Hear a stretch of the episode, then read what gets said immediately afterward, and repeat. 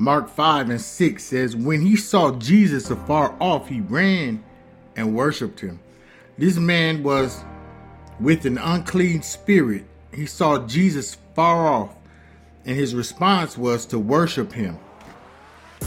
I want you to note that this man didn't get delivered first, then worship Jesus. He worshiped Jesus and then was delivered by Jesus. Some men today aren't delivered from the oppression they are experiencing from the devil because they haven't learned how to worship away their problems. Even the devil has to bow down and acknowledge that Jesus is Lord of all. The Bible tells us that every knee must bow to him.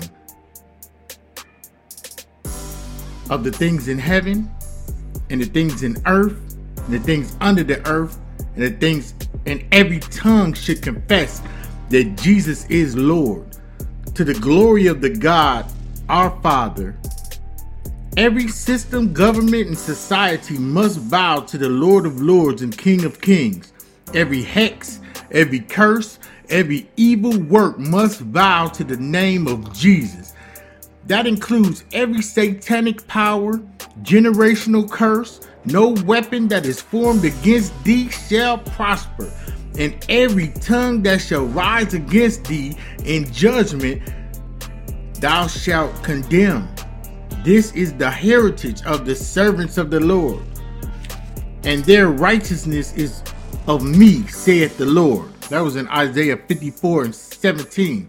Your childhood hurts, your painful memories, your addiction, your past sins must bow to the name of Jesus. You must condemn anything that rises up to destroy you and your ministry, your lust, your anger, your hate, your bitterness, your rebellious spirit, your job quitting, church hopping spirit, and say to it, Bow to the name of Jesus, bow and worship. When this man began to worship Jesus, the demons in him cried out, What have I to do with thee, Jesus, Son of the Most High God? I adjure thee by God, and thou torment me not. The fact is, demons have nothing to do with Jesus. They have nothing in common with him, no association with him, no alliance with him. And Jesus has nothing to do with them except to cast them out. The very presence of Jesus torments demons. If you are in a truly anointed worship service, demons scream out and flee from people who are calling out on the name of Jesus. Nobody has to touch a person or pray a long prayer over a person with unclean spirits.